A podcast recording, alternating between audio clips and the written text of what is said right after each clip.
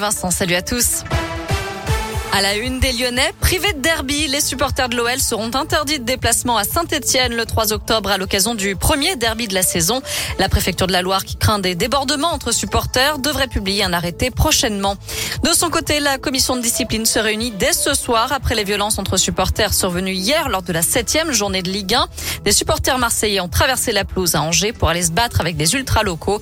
Et puis il y a eu 16 blessés dans une bagarre géante entre supporters de Bordeaux et de Montpellier.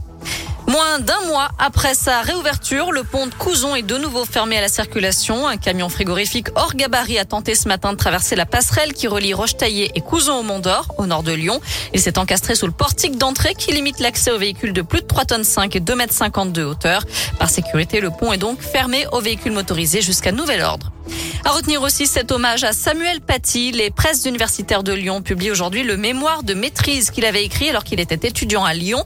Son travail soutenu en 1995 était consacré à l'histoire contemporaine de la couleur noire. Les bénéfices de la vente du livre seront reversés à la, famille de Samuel Paty, assassiné après avoir montré des caricatures de Mahomet à ses élèves. Dans le reste de l'actu, un coup de pouce pour les aides à domicile pour les personnes âgées ou handicapées. Le Premier ministre Jean Castex annonce une enveloppe de 240 millions d'euros pour mieux rémunérer ses prestataires. Dès l'année prochaine, cette somme leur permettra de toucher au moins 22 euros par heure d'intervention partout en France. Car jusqu'à présent, la prise en charge était très différente d'un département à l'autre et plus de la moitié des heures effectuées étaient rémunérées en dessous de ce plafond.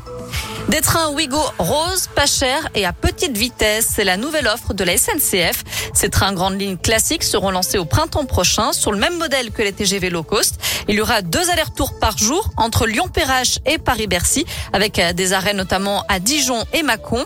Tarif entre 10 et 30 euros pour des trajets compris entre 4h45 et 5h15. Il y aura aussi trois allers-retours par jour entre Paris et Nantes.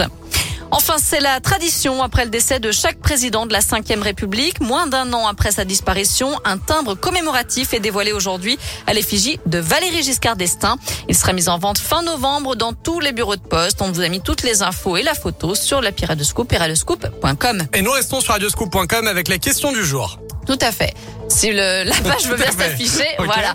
Faut-il retirer le masque anti-Covid des élèves à l'école primaire? C'est l'une des mesures annoncées hier par le gouvernement. Eh bien, vous répondez oui à 66%.